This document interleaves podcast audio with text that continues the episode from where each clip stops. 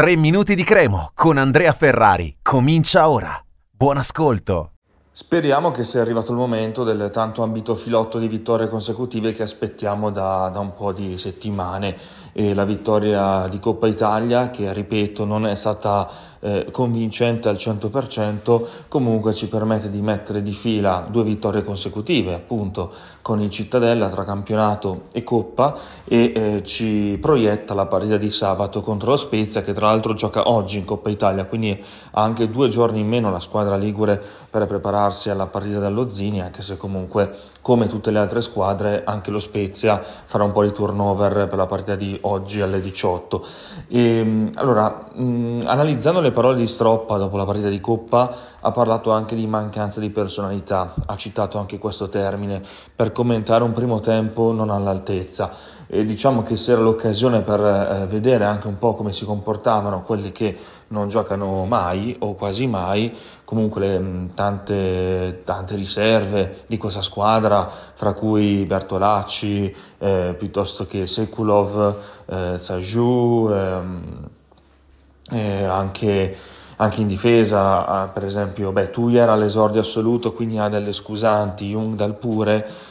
È una squadra che non ha particolarmente inciso e non ha mostrato grandi cose, eh, non è partita bene, non è partita bene, è un approccio che non, non va bene, perché eh, col Cittadella, il Cittadella ti ha graziato in alcune situazioni, eh, però non puoi regalare un tempo intero agli avversari.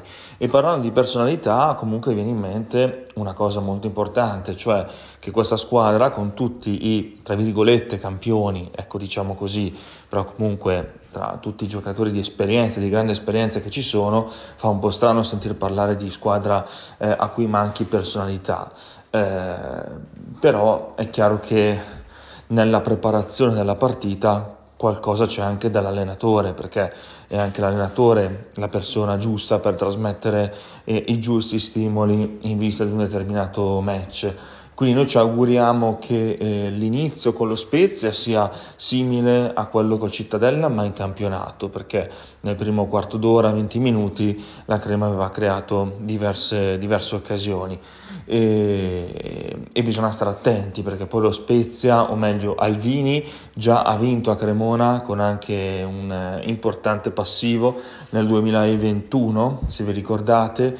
Eh, sono sempre temibili le sue squadre, ed è vero che se noi non abbiamo ancora vinto in casa, eh, dopo sei partite, domenica sarà la settima, diciamo che eh, lo Spezia ha fatto una vittoria sola, credo, in undici partite, o forse dieci, beh, comunque in, eh, in tante partite una sola vittoria, eh, e, con la Feralpisalò se non erro, quindi mh, viene a Cremona per dare, diciamo, per, um, per fare quel risultato importante che poi darebbe il via a, lo sperano i tifosi liguri, ad una rimonta che avrebbe anche senso, parlando di una squadra come lo Spezia, che non potrà rimanere in fondo a lungo, ecco. Quindi è una partita molto molto insidiosa. Un saluto e forza Cremo. Per oggi tre minuti di Cremo finisce qui. Appuntamento al prossimo episodio.